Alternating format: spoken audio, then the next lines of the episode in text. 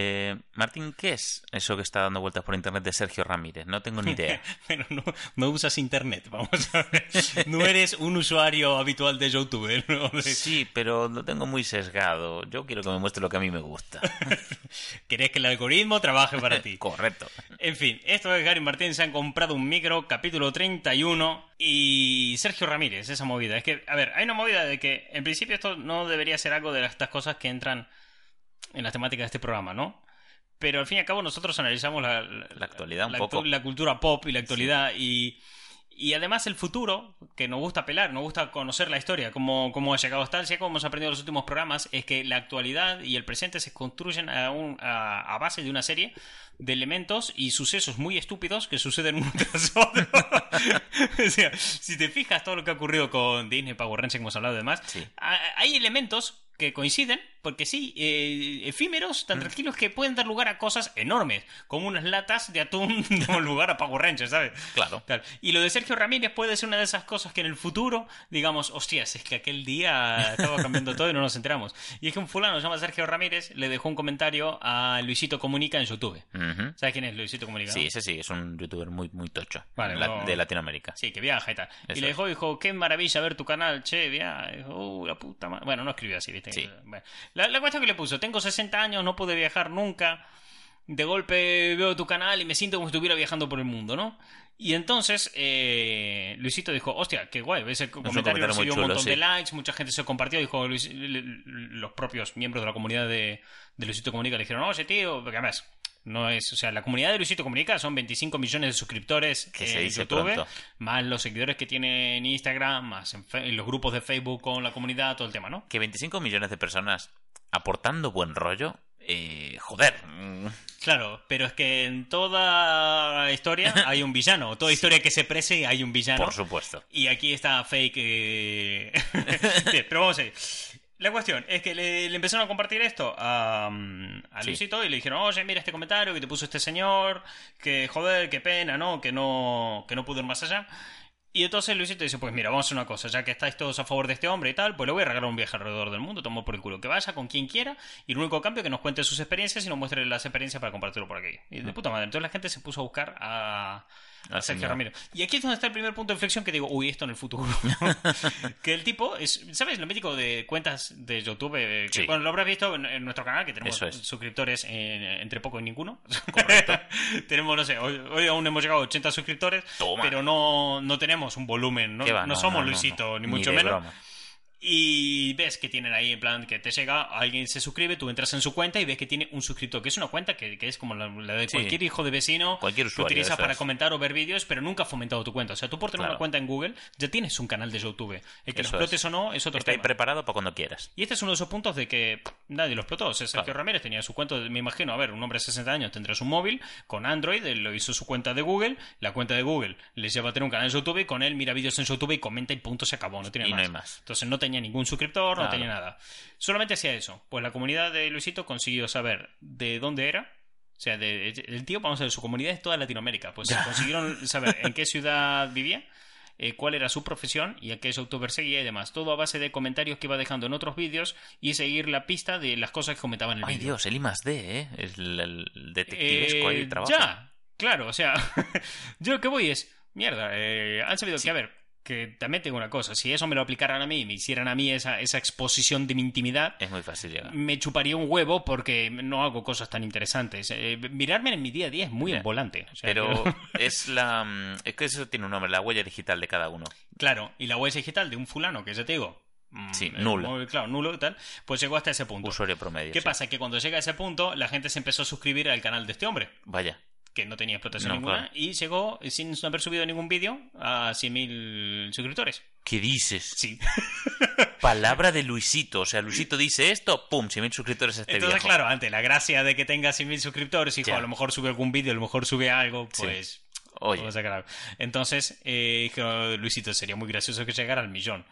Llegó a un millón cien mil suscriptores. No jodas. Sí, sí, de gente de a ver qué pasa y tal. Y realmente la búsqueda es bastante interesante. Llegó un momento que incluso eh, detectaron que estaba dejando comentarios en vídeos de otro youtuber, que es un youtuber que tiene que padece cáncer, y estaba contando su experiencia con tal, ¿no? Sí. Y el tío eh, sube un vídeo diciendo, oye Sergio, Luisito te está comunicando, se, se quiere comunicar contigo, que te quiere regalar algo. Sergio, comunícate con él. Y parece ser que este hombre, Sergio Ramírez, dijo, uh, tal, se enteró a raíz de este otro vídeo Claro. y dejó un comentario con su número de teléfono para que le escriba a Luisito. No, tío. No, señor, ¿qué está haciendo? Claro, Ay, joder, es- qué mal. Mira, en otro, en, eh, escuchando otro podcast en el que también hablan de este tema, decían que, claro, es que, mira, si vivimos en una sociedad donde hay gente que ve vídeos en YouTube y escribe like, porque escuchan a youtubers decir, déjame un like, y escriben la palabra like, claro, es que es normal que pasen estas cosas, ¿no? Entonces, El Yayo. Eh, claro, cuando el youtuber lo vio, lo borró al segundo, bueno, ¿viste? claro. Pero claro, será muy tarde. Sí, por supuesto. Qué casualidad que tiempo más tarde, una semana más tarde, aparece un vídeo en el canal de Sergio Ramírez Oh, cosita. diciendo de golpe vais a saber toda la verdad, porque todo el mundo está en plan de ¿quién carajo es Sergio Ramírez? Ni queremos saberlo, queremos encontrarlo y que se vaya de viaje por el mundo. O sea, La lo estamos buscando. Todos millones, o sea, 26 millones de personas buscando a Sergio Ramírez para pagarle un viaje alrededor del mundo. O sea, canales de YouTube eh, sacando vídeos. Mira, hay un Para canal de posicionamiento web y tal, el Sí. de Romo Alfonso, sacó un vídeo Ujú. en el que analizaba el canal de YouTube de gente, ¿no? De, Sí, a veces sí, así. Entonces sacó esas. uno del de Sergio Ramírez y explicando lo que había sucedido y él mismo se sumaba a decir que le pago su parte del viaje, vamos a, a poner todo aquí dinero para, para esta movida. Entonces, claro, ante toda esta situación de, de Sergio Ramírez, llegó un momento que eh, aparecen vídeos en el canal de él y es un niño en Uruguay que le hackeó el canal y se está haciendo pasar por Sergio Ramírez.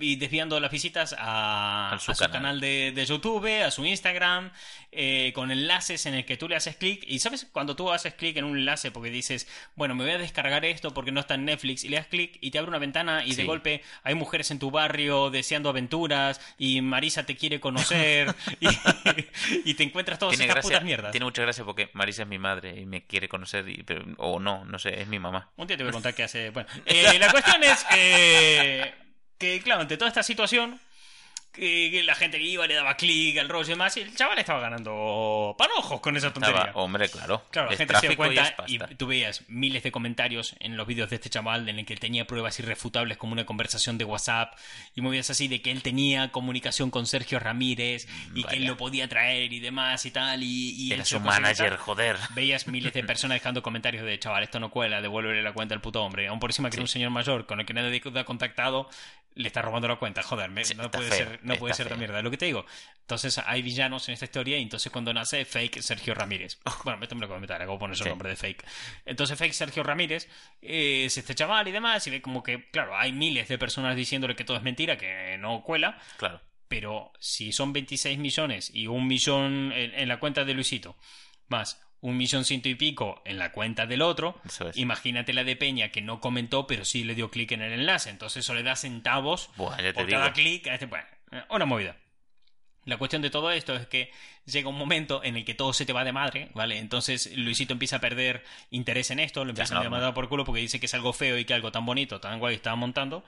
Es como, Sí, se ha desvirtuado tanto y ha caído en un mal rollo horrible. Claro, bien. Ah, ¿tú crees que es un mal rollo horrible? Pues ahora cuando te cuente que contrataron a un señor mayor, ¿Qué dices? Entonces, un claro, figurante Yayo. no había credibilidad de ningún tipo. Entonces contrataron a un actor que es eh, probablemente el peor actor que he visto en mi vida, ¿vale? Y, y he visto The Room, de Tommy Wiseau, ¿vale? y el tío demostrando que él era Sergio Ramírez, mostrando su documentación, una veterinaria, porque en un- en una de las cosas que descubrió la comunidad es que él era veterinario, ¿no? Entonces ve un vídeo de él en una veterinaria y no sé qué, no sé cuánto, y ya era mucho. Ya, o sea, eran chavales pagándole a un señor mayor que a lo mejor forzado. No le están pagando un mayor, a lo mejor es el padre de alguno de ellos. Ya, claro, fuera y claro. tal. Bueno, eh, no colaba. Entonces sacó a hacer un vídeo Luisito diciendo, mira, hasta aquí, no voy a volver a hablar de este tema, es una pena, porque realmente era un hombre que quería viajar y íbamos a hacer que viajara y lo habéis jodido, Hmm. esta peña lo ha jodido, muchas gracias a toda la comunidad, pedir disculpas a Sergio Ramírez por la sobreexposición que tiene, ah, si es que existe. Y que lo lamentaba mucho y que bueno, que ya verá si hace alguna dinámica para regalar algún viaje entre su comunidad y demás y punto fuera. Lo único que pedía a la comunidad es que por favor eh, se desuscribieran del canal de Sergio Ramírez si fueron hasta allí, cuando Claro. le dieron el millón de suscriptores. Bueno, esto fue anoche, sacó este vídeo. Sí. ¿vale? El vídeo de Luisito tuvo 6 millones de reproducciones de ayer hasta ahora. Y les dijo de, de suscribiros. Pues el canal tenía un millón eh, cien mil seguidores, casi un millón doscientos mil. Y ahora anda sobre los 400 mil seguidores. Sea, Boom. más de la mitad ha perdido. Claro, esto que parece algo como el cotilleo de la semana de, Sí, es, es de, de YouTube. YouTube, sí. ¿sabes? Parece esa. Bueno, la el historia. salseo. ¿Qué pasó esta semana en YouTube? ¿Sabes? Al margen de vídeos de gatitos y tal. Porque existen dos YouTubes, ¿no? El YouTube que probablemente consumas tú, que debe ser. Culos de corgis. Claro, esa movida de, bueno, voy a ver un vídeo de. Lo están- los trailers, voy a ver lo que sale de videojuegos. Te voy a hablar de, de mi feed. Mi feed va videojuegos, lo cual el 80% es Borderlands. Luego, un montón de cosas de corgis de todo tipo. Y eh, trailers y películas. Ese es mi feed de YouTube. Y ahora estoy un poco enganchado a Borja Pavón, que es un fulano que comunica muy guay de videojuegos, que está en Eurogamer y me hace mucha gracia porque además tiene un- una serie muy estúpida de doblar NPCs de juegos que están haciendo el tonto. Pero, pero, pero muy, ¿sabes? Pues eh, nada, de repente hay un fulano que está cortando un pollo en el Assassin's Creed diciendo, y se lo entrega con unos píxeles muy pobres, se lo va a dar en las manos y de repente desaparecen los frames del pollo. Y, y el otro diciendo, ¿y dónde está? Ah, pues nada, ya está en tu casa. Esto es el futuro, ¿eh? El nuevo, el nuevo pollo ya te llegó a casa. Mi, mi feed son todos vídeos divulgativos de temas súper técnicos Hmm. de, de todo, de, de- de estudio de trabajo, recetas de cocina Mm. Y trailers. O sea, Sí, ese, sí, sí, es- sí. ese es el mío. ¿no? Después están lo típico de. Después, bueno, lo típico que usamos para trabajar tú y yo, de- bueno, que son más cosas divulgativas todavía si cabe. Y más técnicas. Y después de noticias y tal, para estar al tanto de utilidad. Pero quiero decir, hay, una, hay otro YouTube que es el mundo de los youtubers, que, que no solamente es cosa de los chavales, y aquí un hombre de 60 años que ha estado implicado en estas cosas de los youtubers, Es ¿no? la farándula de YouTube. Entonces yo creo que esto ha pasado a ser un buen ejemplo de lo que es la sobreexposición en Internet y de cómo fácilmente queda todo ahí. Y no hablo en plan roso paranoico de nos están robando los datos, nos roban los datos, la puta madre. ¿Sabes dónde estamos? Sino me refiero a ese punto de eh, con qué facilidad Sí, te eh, no localizaron nunca a este hombre, pero con qué facilidad sacaron tantos datos sobre él, Sí. de qué ciudad vive, qué, A qué eh, se qué- dedica. qué se dedica, todo el rollo. Y, tal. Y, es- y eso que era un señor que usaba a modo usuario. Exacto. Imagínate que tengas un poquito más ahí. Ya, imagínate un, un Instagram donde subas stories, ya no te digo todos los días, pero un para la semana. Eh, Claro, es el rastreo. Hmm. Entonces, claro, la movida de Sergio Ramírez es de con lo que yo me quedo y lo que creo que va a ser un poco el mostrar al, al futuro, ¿no? El que va a dar un paso que cuando demos paso atrás diremos, y es lo que pasó, porque ya te digo, un vídeo de 6 millones de, de reproducciones, o sea, esta movida Hmm. eh, ha llegado muchísima gente y además que va a llegar y ha repercutido ha sido la chicha de de internet, ¿no? De lo que ha sido Claro. eh, hispanohablante en las últimas semanas. Eso y eh, otra chavala que se llama Risol, que es una la primera youtuber indígena Es verdad. y latinoamericana y Sí. tiene ya al millón de suscriptores también, que es guapísimo, ¿no? Pero ha sido como las dos cositas que han estado ahí y que han ido. Y me parece importante destacarlo, ¿no? Entonces, porque es un rollo de no, no te vuelvas paranoico con esto, porque tampoco es motivo. O sea, vuelvo a lo de antes. ¿Qué haces tan interesante en tu vida como, Como para, para, que, que... sí, seas una person of interest. Claro, para que alguien te persiga y te busque y demás. Probablemente no, no importe. Pero sí es algo a lo que creo que hay que prestarle atención, ¿no? Algo a lo que hay que mirar. Decir, "Mm, a lo Eso mejor-". está ahí. Eh, claro, esto pasa. Si alguien quisiera joderte, Puede. exacto. Si alguien quisiera darte por el culo, podría.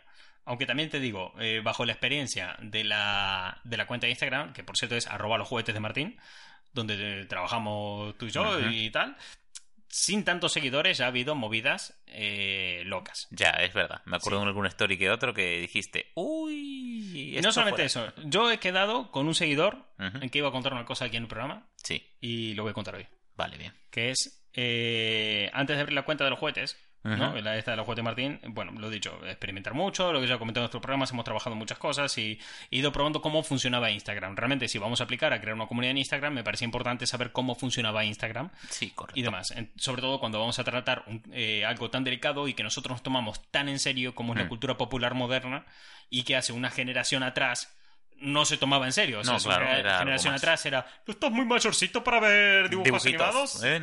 Y ¿Qué haces ahora, con la consola? Claro, y tú a esta edad jugando. De hecho, estuve este fin de semana con un colega que me dijo que a día de hoy la madre le sigue diciendo si no está muy mayor para jugar a videojuegos. Y el tío compite con pro gamers a nivel a nivel nacional. O sea, es el rollo de. ¿Te imaginas que, que su vieja vaya un paso más allá y, y decirle, eh, no, no, que vas mayor, me refiero que los nuevos gamers de 20 años tienen mejor reflejo que tú, que te estás quedando puril. Mola que fuera por ahí. Entonces, claro, el, el trabajo fue, vale, antes de meternos a esta movida, a investigar a ver cómo funciona esto, ¿no? Entonces, eh, he creado muchas cuentas de, de Instagram. Y de hecho, no sé, la, de hecho, con la que estamos ahora, creo que es la número 15 de todas las que hice. Y para experimentar y todas de una temática distinta y para ver cómo funciona el posicionamiento, el algoritmo y todas las cosas, subía y tiraba información ahí a ver qué, qué ocurría. No, en una de estas hago una de fitness. Sí, me acuerdo de esa cuenta. ¿Ves por el lado que voy con la Sí, historia, sí, no? sí. Porque he prometido contarla y lo voy a contar. Eh, entonces, subo esa, hago esa cuenta y es una cuenta de fitness. Al que me haya visto, a ver, no soy físicamente, eso lo sabéis, no soy un tonel, pero tengo mi barriga. no, no eres fit. la última vez que he hecho ejercicio ha sido creo que nunca. A ver, dos abdominales al día, uno para levantarse y otro para irse a dormir. claro, imagínate. Pero quería comprobar a ver cómo funcionaban las cosas y cuán. Eh, cómo. Eh, Te dinamizabas en ciertos aspectos donde las culturas son muy fuertes, ¿no? Como puede ser la cultura del fitness. Entonces abrí una cuenta, empecé a, a ver cómo iba el tema de viralizar vídeos, se viralizaron un par de los que subí y demás. Y llevaba la cuenta como dos días subida, dos días creada, ya llevaba 500 y pico seguidores, una cosa así. Y un fulano empieza a escribir por privado de Estados Unidos, porque la cuenta se había posicionado muy fuerte. Y este hombre dándome las gracias por el trabajo que estaba haciendo, porque le parecía muy auténtico, muy tal, muy cual. Entonces yo le explico la situación, le explico, oye, mira, trabajo auténtico, estoy empezando, no tengo mucha idea de lo que estoy haciendo, qué es lo que te gusta, ¿no? Para recibir feedback de tal, qué es lo que te gusta de esta cuenta, qué es lo que crees que en esta cuenta va bien. Y el tío me dio un feedback muy positivo, creo que, ah, estos pues me han gustado y tal, me han motivado porque estoy en una situación en mi vida un poco complicada y ver esta gente, porque yo lo que compartía eran vídeos de gente muy a tope, ¿no? Muy de motivar, sí, sí, de sí, muy de motivar a hacer ejercicio. Eh, entonces dijo, no, me he motivado y salió adelante y tal y cual. Y yo dije, ah, de puta madre, tomar nota, porque claro, si voy a hacer un trabajo sincero detrás, o sea, con la cuenta de los juguetes, un tra- trabajo sincero donde realmente me gusta lo que estoy hablando, me gusta lo que estoy contando y demás, pero realmente quiero probar primero cómo funcionan otras cosas para entender este diálogo en, en Instagram es. y me cunte que me digas estas cosas. De puta madre el tío. Entonces me sigo contando. No sé en qué momento esta conversación se torció. No sé en qué momento se malinterpretó, porque lo último que habíamos hablado es, no, además este vídeo, este vídeo concreto me motivaron mucho para mi día a día, que al día siguiente me abre conversación y me manda una foto de su rabo. Eh, bien.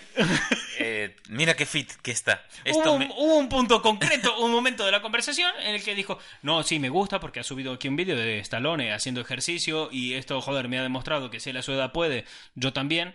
Entonces, eh, yo puedo hacer ejercicio y me puedo levantar de cama, tal. Eh, De eso pasó a, y este es mi pito. me motivo, me motivo, me motivo, me motivé, toma. ¿Yo qué pasa? Yo, como dos cuentas de Instagram atrás, yo había aprendido de que si algún zumbado te va a escribir por privado, antes de responderle o aceptar su, su mensaje, Sí. entra a su perfil y mira un poco el feed, a ver qué foto sube, qué foto tal, para más o menos saber qué palo va. Y el de este tío había entrado y era todo de puta madre. O sea, quiero decir, era un tipo que estaba en el gimnasio, era realmente perfil de gente porque. ah, Sí, porque sí, tal. Y era un, era un tío que tenía fotos en gimnasio, míticas fotos de selfie y tal, aquí con la camiseta de tiras, aquí. Nada raro. Una vez que me manda esta foto, vuelvo a entrar en su perfil y digo, no puede ser. O sea, no- y era exactamente el mismo perfil, pero de golpe había subido como nueve fotos agarrándose la pora. ¿Qué O dice? sea, horrible, espantoso. Y yo, no, la puta, ¿dónde me metí? Lo que importa, ¿qué tal? Eh, La experiencia de recibir tu fotopolla. entonces dije, así que esto es la fotopolla de lo que tanto hablan los jóvenes últimamente. Así que fui y le eliminé, o sea, lo, lo denuncié, denuncié porque Claro, claro, va en no, contra no, de no, las políticas sí, de, de- de- de Instagram. de Instagram. Porque yo, o sea, no tengo ningún problema que la gente enseñe su cuerpo y de hecho estoy muy en contra de la política de Instagram de no mostremos pezones, Ya. de no mostremos, no estoy muy en contra de eso. También estoy muy en contra de que un zumbado me mande fotos de su rabo por privado. Sin solicitar, sin venir a cuento de nada. En ese momento me olvidé de todos mis principios y denuncié todas sus fotos. Muy asustado por ese pito que me miraba a los ojos. ¿Sabes, cuál- ¿sabes esa frase de cuando, eh, esa mítica frase de he mirado al abismo y el abismo me devolvió la mirada? Ay, Dios mío. Yo así tal cual me sentía. Decía, yo, decía, el apoya me miró a los ojos. Era como, era como la escena de Alien, tío. Y- y yo lo le devolví- notando muy cerca. Y entonces de boleta le dije, le respondí el mensaje, dije, mira, creo que esto eh, está fuera de lugar. No viene a cuento nada. Lamento si has malinterpretado lo que he dicho, porque esto Y te dijo, sí, fuera del pantalón, donde debe estar. Le digo, porque fuera esto- de lugar. Le digo, porque esto yo no, no es lo que pretendía, lamento si se me ha interpretado la conversación en ningún momento y creo que esto se ha salido de madre y no me parece correcto lo que pasa. Ah, perdón, disculpa, me lo interpreté todo, no pasa nada. Yo, ah, tranquilo, no pasa nada. Uf, me manda otra foto y yo. En serio. En ¿no? serio. Eh, pero claro, en Instagram cuando te mandan las fotos, le tienes que dar al botón para verlas. Claro. Y yo, va a ser una foto su rabo, no la abras. No la abrí. Te pudo. Obviamente una foto de su rabo. Y yo, ¿pero qué no has entendido? Entonces en ese momento ya cogí, lo bloqueé y a tomar por el claro. culo, a la mierda y tal. Vi que me empezó a seguir otra cuenta Mm. con la misma foto de perfil. Y hasta el día de hoy no he vuelto a abrir esa cuenta. Ya, No lo he vuelto a actualizar, no he vuelto a entrar a esa cuenta, no he vuelto a hacer nada. Iba bastante guay, bien. Pero he aprendido valiosas lecciones de no aceptes a un zumpazo a que te siga. Guau, chaval. eh, Entonces, claro, súmalo a esto a lo de Sergio Ramírez. Imagínate que este tío se hubiera puesto a seguir. Vale, que por esa cuenta no podía haber seguido a nada porque, ya te digo, es una cuenta que cogí y la hice de, Sí, sí, sí. de una manera muy particular para, para experimentar cómo funcionaba el algoritmo y cómo era la interacción con las comunidades a través de, de Instagram, ¿no? Pero claro, imagínate que un tío realmente, o sea, tiene un propósito en la vida y es que tú le veas el rabo. ¿Vale? Ese es mi meta en la vida, ¿sabes? claro, es, es, es muy loco, es, es algo muy... Entonces, claro... Es, eh, es el equivalente a, pues, un señor con gabardina en un parque, pues, asustando señoras y a, y a, bueno, y a jovencitos confusos. Pero es la magia de Internet. O sea, ya, Ya, no claro. solamente tiene... O sea, hoy en día con Ya Internet... no tienes que ir a comprarte una gabardina. Claro, hoy en día con internet, de la misma manera que ya no tienes que salir de casa o coger el teléfono para pedir unas pizzas porque lo haces a través de una página web, tampoco tienes que salir al parque a enseñar tu rabo. Ya no puedes hacer a través La de... inmediatez de Internet. Es la inmediatez de Lo internet. O sea, eh, aquí, en mi casa, de mi sofá, puedo escandalizar a otros y acosar a otras personas. Madre mía. eh, tal. ¡Qué movida! Así que bueno, ya he sacado esta tirita, eh, ya he contado lo de este hombre y... Y soy muy feliz. Y ya está. Tú eres muy Yo feliz. soy muy feliz. Porque me reí mogollón con toda esta historia cuando lo sufrió Martín. Sí, sí, esto ¿qué fue? Hará cosa de año y medio o así. de- Así, por lo menos. Yo no sabía que venía eso, pero... Primeros de 2018. En fin, este programa habitualmente, lo que solemos hacer, por si eres nuevo escuchándolo, es que nosotros a través de la cuenta de Instagram ponemos una pegatina, un sticker, y la gente nos manda preguntas y sus propuestas, ¿no? Para eh, que hablemos de temas en particulares que a nuestros seguidores les interesan. Seguidores que, eh, bueno, a ver, con esta cuenta de Instagram hemos construido una comunidad súper bonita, súper sólida, de niños de, de 30 años, en la cual eh, se ha construido todo algo que, que- donde la fotopolla no tiene cabida. No. Por suerte, ¿no? Entonces, sin miedo... Donde, donde el botón del bloqueo está muy rápido. ¡Taca! Sí, porque no me ha faltado tiempo para bloquear No. cosas. Eh, así que eh, no, no tengo miedo ahora a sacar las preguntas que hayan enviado para temas de tratar en este programa, ¿no? Me parece fantástico. Aunque ha pasado una, un par de cosas curiosas también que me gustaría comentar de este programa. Que, Ah, vale. eh, esta semana compartí una- un, un vídeo con la intro de, de la serie Gárgolas, ¿no? Eh, Sí, sí, sí. Y me sor- bueno, no me sorprendió porque más o menos lo que pasa siempre, pero sí que hubo un número bastante elevado de gente comentando de que los dibujitos de antes molaban y los de ahora no.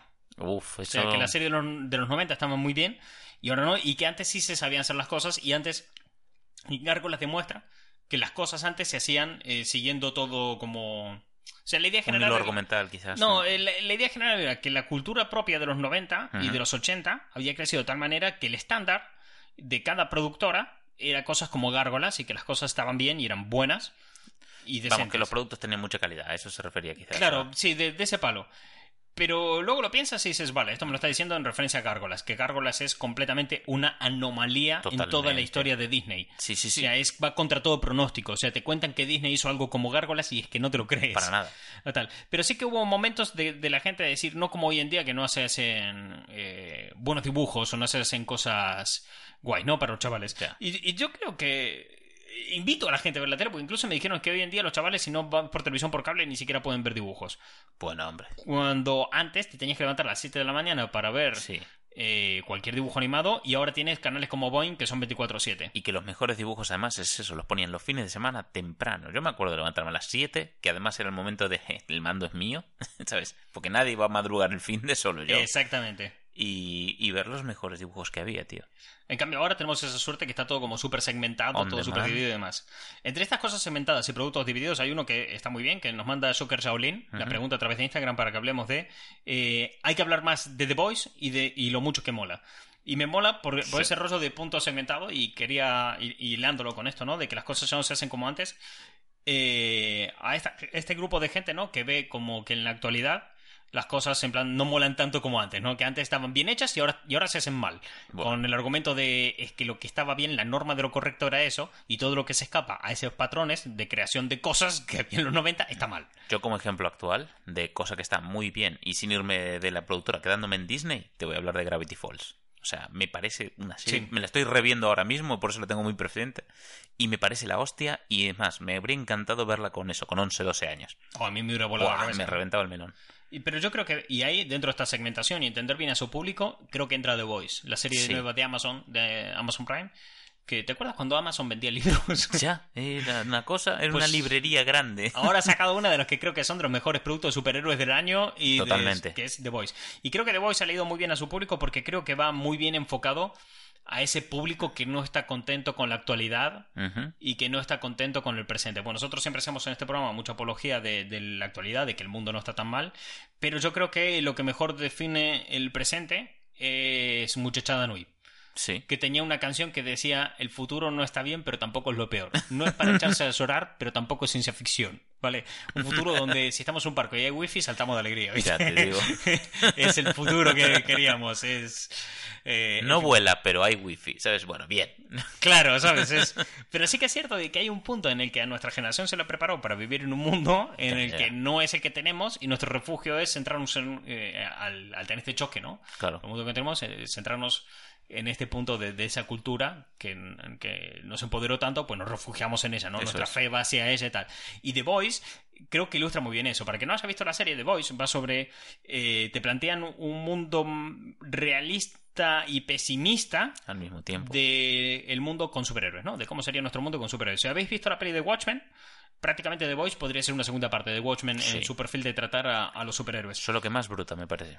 En, Sí. en la, sobre todo a- eh, lo que dices tú, a, a la hora del realismo, a la hora de tratarte pues el día a día, claro, tú ves Watchmen desde el punto de vista de ellos, de los héroes. Aquí también lo ves desde, pues eso, un ciudadano o gente que, porque toda la serie empieza con un daño colateral de un velocista. Es un fulano que va muy puto rápido, hay una pareja paseando por la calle y de repente el velocista se revienta a la novia del tío y el tío se queda con sus manos en sus brazos. Y el otro es una nube de sangre y, y huesos cartílagos. Sí, es como si Flash te atropella. Ya, tal cual. O sea, te lleva Flash por siendo delante. toda hostia te atropelló. Y de repente el fulano dice, "Oh, tío, eh, va, lo siento. Y se pira, ¡fum! Y el otro se queda ahí con las manos de su novia y, y dice, ¡ay, joder! Toda Una una, muy gore, sangre. o sea, es- es... muy bestia de Dios. Entonces, claro, The Voice te muestra este trato de, mm, de, de la sociedad, ¿no? de, de un mundo de superhéroes, pero el mundo no es como nosotros nos gustaría que fueran superhéroes, ¿no? O sea, nosotros eh, leemos, o sea, fuera de la serie, ¿no? O sea, Sí. en el día a día leemos cómics de superhéroes, de Marvel, de lo que sea, miramos Endgame y decimos, joder, cómo molan. Sí. Qué guay sería. Pero The Voice lo que te presenta es, si los superhéroes existieran, no sería tan guay, no, No, no, molaría tanto. Sería una desigualdad social muy cruel. Claro, cuando tienes un hombre que es Superman, Ya. ¿dónde queda el concepto de Dios? Ya, Cuando tienes a un superhombre. Claro, es una movida. Dentro de. Tratan este tema incluso en The Voice. Eso es. Entonces, en The Voice se centra en contarte la historia desde el punto de vista de un grupo de gente que vive en ese mundo y que está muy enfadado con ese mundo y está muy enfadado con el concepto de superhéroe y su desarrollo. ¿Qué pasa? Que los superhéroes tienen una tensión mediática de la hostia. Entonces son eh, tienen detrás una empresa que los financia, porque eh, no todos los superhéroes podrían ser Bruce Wayne. De hecho, eh, Bruce Wayne no es todo el mundo lo tiene como ah es humano entonces en contrapartida Superman Bruce Wayne te resulta creíble. Mucha gente te dice que Bruce Wayne eh, es el superhéroe creíble el superhéroe que realmente podría existir. Y a mí ah, me parece que es más creíble que mm, podría existir mucho más Spider-Man a pesar de salvando eh, Sí. el tema de los superpoderes no obviamente quitando eso pero me parece mucho más creíble un tío como Spider-Man que en el día a día se tiene que levantar y anteponerse a los problemas del día a día que Superman que es la perfección del hombre. El verdadero superhombre aquí no es Clark Kent, es No. Bruce Wayne, un ninja multimillonario, científico, genio, que es capaz de curarse la espalda a base de hacer ejercicio, o sea, a gracias del CrossFit. Correcto. Entonces, eh, aquí, al tratarlo desde un punto de vista realista de Voice, no tienes un Batman detrás que te financie la Liga de la Justicia, entonces hay unas eh, empresas detrás que pagan todo y sale todo adelante, entonces hay unos intereses capitalistas, hay unos intereses de megacorporaciones,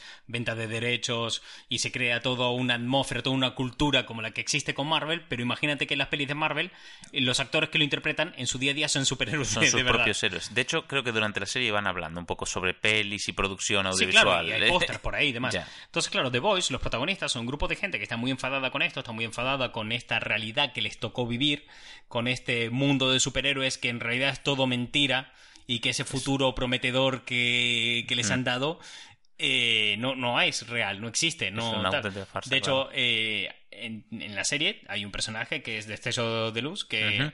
Es una super, entra en este grupo de superhéroes que se llaman los siete. Ella pasa, forma parte de eso y va con toda la ilusión del mundo, de salvar el mundo y se da cuenta de lo, lo dura que es la realidad. Y básicamente es Peggy Sue en la gran ciudad. O sea, es ver a, a, a ver cómo una chica de pueblo va por trabajo Su- a un gran Mm. puesto y, y lo dura que le puede ser la vida. Además, me flipa que todo el proceso, ya para seleccionar a Destello de Luz, eh, es un reality. O sea, Sí. un reality de superhéroes. O sea, es otro producto más que vender. Y ella es la que gana ese reality y por tanto pasa a formar parte de los siete. Es que es como el producto, ¿sabes? Claro, eh, y lo que tiene The Voice es que ese planteamiento es muy real. O sea, es un Totalmente. planteamiento muy real. El que, el que Sí, tú ves sí. esa corporación y cómo trata el mundo de superhéroes, te lo crees. Sobre todo cuando estás viendo que la serie la saca Amazon. Claro, que también es en plan, Amazon, ¿de qué cojones te vas? Estás sacando una, una serie que es como súper anarquista, ¿sabes? En contra de las megacorporaciones y tal. De, tú, ¿sabes? Que te, te comes todo internet. Manda cojones. Claro, o sea, la misma empresa que eh, cuando ve que uno de sus productos más vendidos complementarios, o sea, tú cuando entras a Amazon te compras un producto en particular, ¿no? Pero a veces para poder sostener ese producto tienes que comprarte otros. Por ejemplo, si le compras a tu hijo un juguete que va a pilas, tendrás que comprarte las pilas, ¿no? Y cuando Amazon vio esto, decidió empezar a fabricar pilas. En el momento que Amazon empezó a vender y a- pilas y a fabricarlas ellos mismos, eh, se comieron un 30% del mercado global de la fabricación y venta de pilas. Joder. Duracell eh, está eh, haciéndose el culo pesicola. Eh, No sabe qué mierda hacer contra eso. Amazon está creciendo dentro de ese sector y lo está destrozando. ¿Vale? Eh, Amazon hace eso. No puedo evitar ver las similitudes con The Voice. Ya. Y es el rollo de, mmm, vaya efecto placebo, me estás Sí, dando sí, aquí sí, con. The Voice. Pero así te hace sentir, pues, diferente y decir, eh, nosotros no estamos tan malos, hemos hecho esto, ¿ves? Eh, estamos a tope con vosotros. Claro, eh. lo mismo Toma, que, Es tanto dinero al mes. Claro, de- lo mismo que la empresa está cuando saca a los superhéroes adelante. Ya, claro. Y entonces los protagonistas, te ves unos protagonistas con lo que es, con cada uno de ellos te puedes empatizar en diferentes aspectos, Sí. que son los The Boys, ¿no? Gente sin poderes que luchan el día a día por salir adelante y se empodera ante el enfado de ese mundo, de esa tierra prometida en la que viven y que no es, ¿no? O sea, es- me han prometido el Edén, vivo en ese futuro ideal y no es lo que me habías dicho. O sea, he Exacto. llegado hasta aquí. Es, es un poco eh, Fable. La Sí, película de Disney, de no hay, ratos, eh, no hay gatos en América. América, tal cual. Y mierda, joder, sí que había, y una película muy jodida. Es, uf, es muy, muy cruda esa película. Claro, y esto es un poco lo mismo, es... Y claro, yo pienso de vuelta, la gente que comentó esto en Instagram diciendo es que hoy en día no se hacen buenos juguetes y no se hacen buenas series y no se hacen buenos tal, y como que están enfadados con la actualidad porque no es el mundo que le habían prometido. O sea, viven en el mundo que le prometieron, pero no es la promesa que le habían hecho, ¿no? Ellos son The Boys. Claro, esos son The Boys y los veo como que son gente muchas veces que es eso, que es Fable, es no hay gatos en América y mierda, sí que había. Sí, sí, joder, claro que había. Entonces, hasta ahora siempre he tenido una postura como súper... Esta gente ni agua, ¿sabes? Pero en cierto punto yo creo que es, es necesario. Eh, hay, mira, estuve, estoy leyendo ahora un libro sobre la ética y la moral de los, de los superhéroes, ¿no? Y en el apartado que hablaban de Iron Man, decían que para que el futuro funcione, para que funcione en el, eh, en el sentido correcto y avancemos correctamente, tenemos que quedarnos con lo mejor del pasado. Claro. Porque son los pilares bajo los que se construye Es el futuro, eso el es. futuro, ¿no? Entonces, eh, para que sean piedras y podamos construir sobre piedra no sobre arena, tenemos que guardar lo mejor del pasado Hmm. y construir sobre, sobre él, ¿no? Entonces, claro, estoy pensando que a lo mejor el pasado sobre el que estamos construyendo el futuro es lo de- cosas como lo de Sergio Ramírez, ¿sabes? y te hace plantearte cosas. Claro, y te hace plantearte cosas. O sea, es un Mm. rollo. Yo abro una cuenta de fitness, subo un vídeo de Stallone y me mandan la foto de un rabo. Mm, No quiero este futuro. ¿Qué futuro estamos construyendo? Ya. ¿Qué estamos creando? Entonces vas hacia atrás y ves toda esta gente que está enfadada con eso, porque realmente los cambios que hubieron en los últimos 20, 30 años sociales son muy tochos. O Sí, sea, sí, sí, son- son. Nadie lo prepararon para eso. O sea, la No. educación ha quedado completamente obsoleta. Ya. Yo, mira, hoy estaba comiendo con, con mi madre y hablaba con ella y, me- y hablábamos de que, bueno, hay un, un vecino, ¿no? Que mi madre siempre se queja porque está el niño, empieza el curso y empieza a tocar la flauta dulce y todo el edificio hasta la polla de que toque la flauta del niño.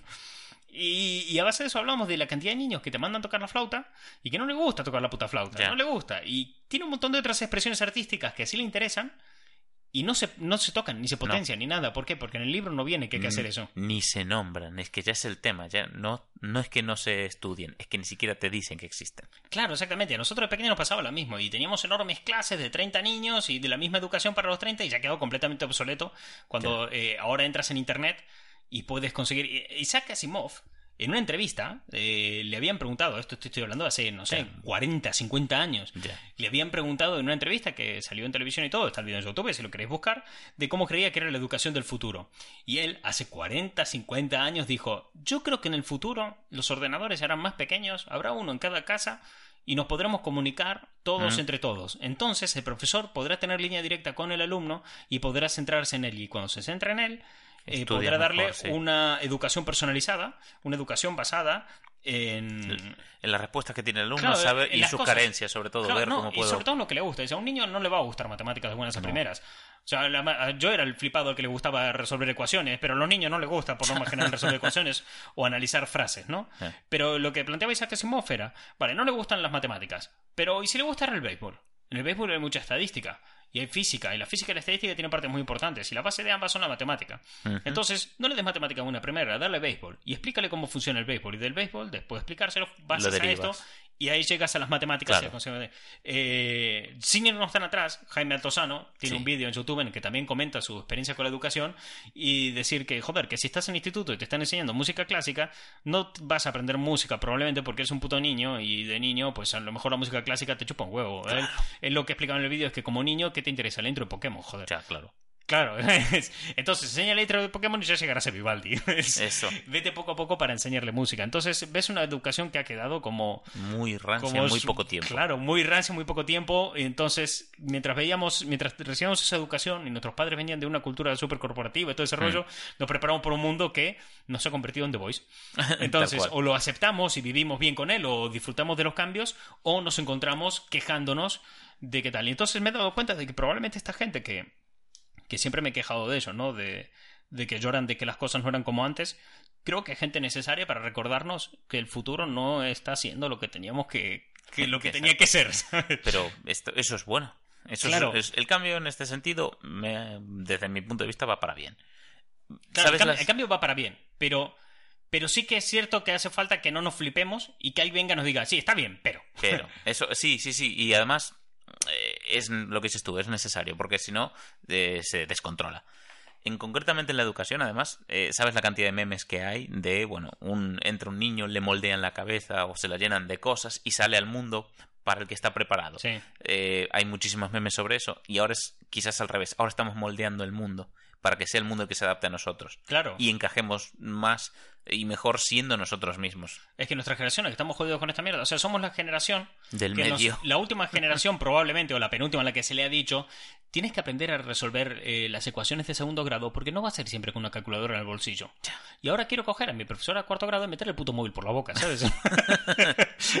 Y a mí me gustan las matemáticas. Imagínate el que no le gustaba. Ya, a mí no me gusta. Claro, y esta generación tiene hijos. Y estos hijos que le va a inculcar si lo que le inculcaron fue, fue aquello. Entonces, creo que es como súper necesario que exista una serie como The Voice Sí. y que el público se pueda ver identificado y que lo fomente esto. O sea, creo que lo que decíamos antes, que eh, una buena historia tiene que tener un buen villano. Sí. También tiene que tener antihéroes. Yo creo que en este mundo, de hecho, en este multiverso que muchas veces planteamos en esta, en esta historia, creo que tiene que haber un- una larga lista de antihéroes Sí. antihéroes que estén en contra, abierta y duramente de las cosas que tú Sí, y yo podemos creer que está bien. Por ejemplo, nos gusta mucho Steven Universe, nos gusta mucho Shira y demás, pero hay mucha gente que te dice, no, es que esto es una mierda porque esto ya... Han jodido lo, lo original. Han jodido la Sierra original, ahora es todo. Hay, hay gays en la Sierra nueva, hay gays, ¿sabes? Que esto es algo que Madre me han mía. dicho en la cuenta. O sea, a mí por Uf. privado me han dicho, esta cuenta, esta serie nueva de Sierra no mola porque hay homosexuales. Ah, muy bien. Y entonces le dices, ¿pero qué? ¿Tienes algo en contra los gays? No, tengo contra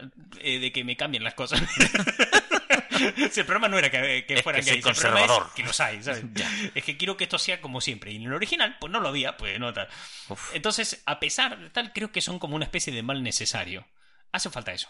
Hace falta para recordarnos que el futuro aún no es. Claro, no llegó Aún, del o todo. sea, Se aún está no estamos, claro, aún no estamos viviendo en, el, en ese momento. Ahora estamos en esa barra de progreso y pone instalando. Claro, ¿sabes? aún- aún no somos el mundo que vamos a llegar a ser. Ya. Vale, pero eh, es que ese mun- grupo de antihéroes, en el momento yo creo que uno de estos antihéroes empieza a ver las cosas con otra perspectiva, entonces en ese momento es que algo va mejor y Sí. ya estamos llegando a ese futuro.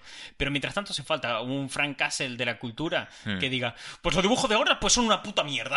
y te voy a meter siete balazos en la boca.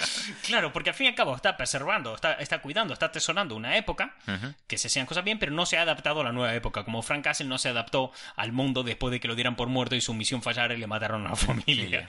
Claro, es un, es un hombre que le habían prometido una vida cuando volviera a la guerra que no tuvo. Y, y no se pudo adaptar bien. Le prometieron algo que jamás llegó a tener. Es la mítica historia de las películas Sí. de los 90 de excombatientes de Vietnam, Siempre. ¿sabes? Esa, esa movida. Pues yo lo veo un poco por, por ese lado, ¿no? ¿Qué pasa? Que a veces esto se te va un poco de madre y crean verdaderos villanos que a lo mejor te mandan un rabo, ¿no? Por- Son el mal. Claro, hay gente que se pasa de antihéroe y, y tal. Y con esas, sí, con esos, ni agua. Eh, tregua ninguna. Yo ya huí de uno de ellos. De hecho, ni me acuerdo la contraseña de esa cuenta. Pues menos mal. Sí, está ahí. Si alguien la encuentra, pues todo. Se la regalo. Sí, que haga lo que quiera. Tiene fotopollas incluidas. Te esperan ahí un montón de privados con. Bueno, en fin. Pero, pero sí, yo creo que es ese, ese punto, ¿no? De que existe una figura de- del antihéroe cultural que tiene que existir. El villano no. El villano no. El villano es contra el que tienes el polla vieja, Sí. el antiintelectual, contra el que tienes que luchar. Pero Es contra que el que. Porque, por ejemplo, con esta persona que hablaba, eh, también digo, muy buen rollo. O sea, no tuve ningún Sí. problema con él y me ha hecho reflexionar y pensar mucho sobre, sobre este tema. Y le dije, y además él me decía, no, que hoy en día si no tienes internet o tal, no tienes una televisión decente, nada de eso. Y le dije, oye, mira, que, que hoy en día tienes Boeing y tienes tal. Y luego Sí. lo pensé y digo, claro, es que es normal que tú pienses porque tú piensas, tú has vivido de una época de, de que tenías a las 7 de la mañana dibujos animados. Ujú.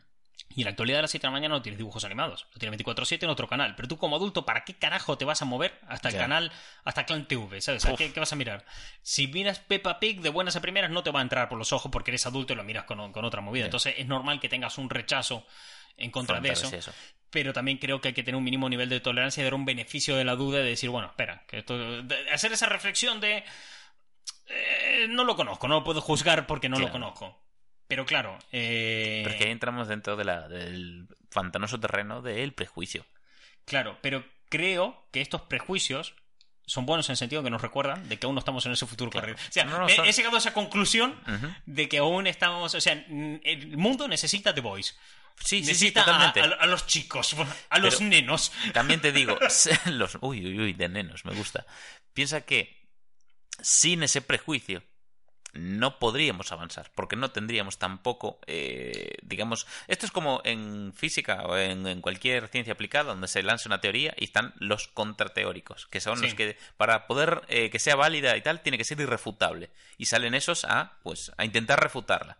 Pues The Voice viene a validar, o a, en este caso a refutar, que el futuro sea correcto. Es que si te fijas, esta gente que suelen ser también los que. No hablo por esta persona que dejó el comentario, que ni mucho menos. O sea, tampoco estoy presumiendo que su vida ha sido de ninguna manera ni Hmm. que tenga ciertas perspectivas sobre su vida. No, estoy hablando de ciertos patrones de conducta. No digo que esta persona sea así, sino que hay unos patrones que la gente que suele mandar estos mensajes suele haber esto detrás, ¿no? Sí. Eh, pero fíjate que esta misma gente son las que empezaron de buenas a primeras a decir con lo de Luisito y Sergio Ramírez, ah, todo esto está preparadísimo y demás, y son los que desconfiaban a la mínima y demás. Sí. Gracias a esta gente, que eran los que desconfiaban a la mínima, rápidamente se pudo identificar cuando las cosas empezaron a ir mal y las cosas estaban poniendo turbias y, y jodidas, de jodidas. cara a Sergio Ramírez. De cara a esta gente fue que rápidamente pudo desaparecer el mensaje con su número de teléfono, que fue tarde y demás, y detectar cuando había un villano presente, ¿sabes? Cuando había cuando el mal empezó a enseñar su verdadero rostro. Entonces creo que sí, creo que, que es una figura que es necesaria, que es válida, pero que debería desaparecer. Sí. Para Cuando- que se creen nuevos antihéroes para preservar. para los bueno para los asuntos del futuro Con- conforme vamos avanzando van a ir surgiendo nuevos eso tiene Claro, que para, ser así Para crear un buen futuro, lo- ya digo, este libro lo que comentaba era eso, hablando sobre Iron Man y demás. Para crear un buen futuro, los pilares tienen que ser las cosas positivas del pasado que te han llevado a ir hasta ese futuro. No hay que eliminar todo. O sea, eh, lo viejo debe morir. Pero si rescatas un par de movidas, tampoco pasa nada. si te guardas un par de cosas, pues tampoco, tampoco pasa nada. Eh, dicho esto, que se acaben ya los live actions, que se acaben ya los remakes. Uf, ya. Cancelamos todo eso, por favor, que lo viejo muera de una puta vez sí que no, no quiero más cosas refritos ni, ni nada. Quiero cosas nuevas. Dame una historia nueva, la puta. bueno tío pero es que ahora puedes ver la dama y el vagabundo empujándole la, la, albóndiga guay ahí a dos perros eh Mira, me ha sacado justo una película ¿qué quieres ver? que particularmente me enerva. Me cago en la puta. Has hecho el Rey León, ¿no? Sí. Todo CGI. Ni Sí. los putos paisajes son ciertos.